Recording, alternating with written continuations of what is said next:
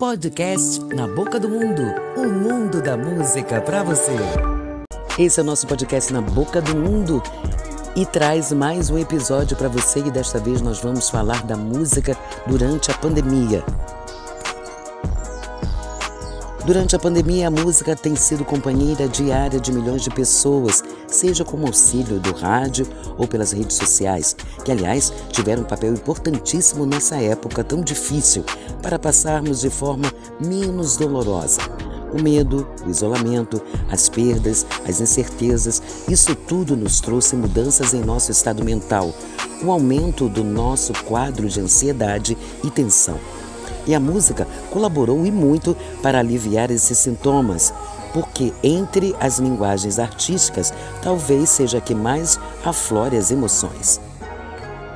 E você pode conferir em outros episódios aqui no nosso podcast com relato de profissionais da área de saúde que fala da música como um instrumento terapêutico. A música mexe com a nossa memória afetiva, nos conforta, nos alegra, nos traz esperança. A música alimenta a criatividade e a alma. Durante a quarentena, o mundo virou uma live e teve um aumento expressivo. Das 10 lives musicais mais vistas no YouTube, oito são de cantores brasileiros. Um levantamento realizado pelo Google revelou que as lives musicais no YouTube já foram assistidas por mais de 85 milhões de pessoas só no Brasil os cantores brasileiros dominando o ranking de transmissões mais assistidas. Em primeiro lugar, Marília Mendonça atingiu 3,3 milhões de visualizações simultâneas.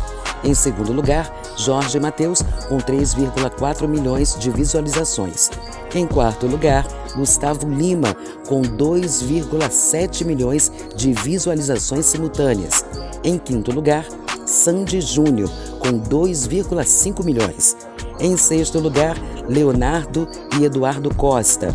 Em oitavo, Marília Mendonça novamente na sua segunda transmissão.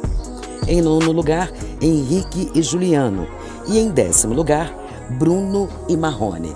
Bem, o nosso podcast Na Boca do Mundo vai ficando por aqui e em breve a gente volta com muito mais do mundo da música para você.